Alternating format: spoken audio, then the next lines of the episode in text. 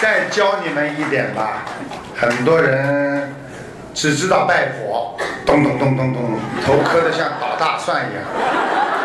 有的人一到年初一烧头香，这里拦一根铁铁铁锁，每人手上拿一根香，因为这么就是位置比较小嘛，烧头香每人拿根香这样。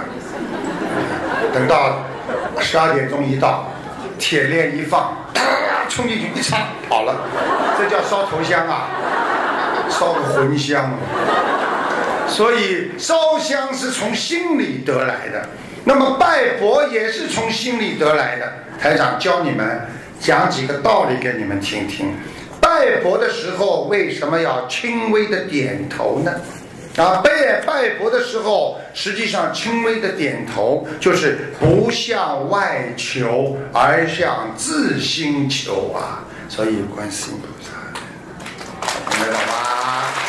啊，实际上，当你低头的时候，就是在俯瞰我本性的佛性啊。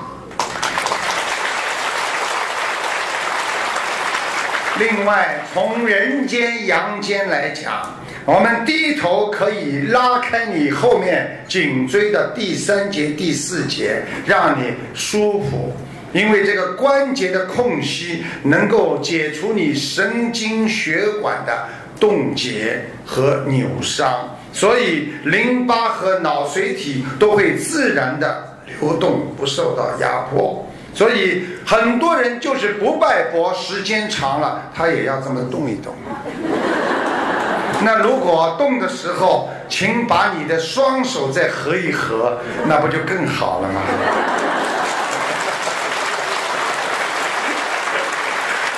所以，台长告诉你们，为什么要合掌啊？双手合掌，两手食指合在一起，食指为心啊，大家知道吗？食指连心，这个手指合在一起，说明你的心合二为一了。你是真心在拜佛，你的肩膀要松弛，代表你放下烦恼。所以很多人在菩萨面前跪着说：“菩萨好保佑啊！” 看见了吗？你已经拜佛了要很松弛的。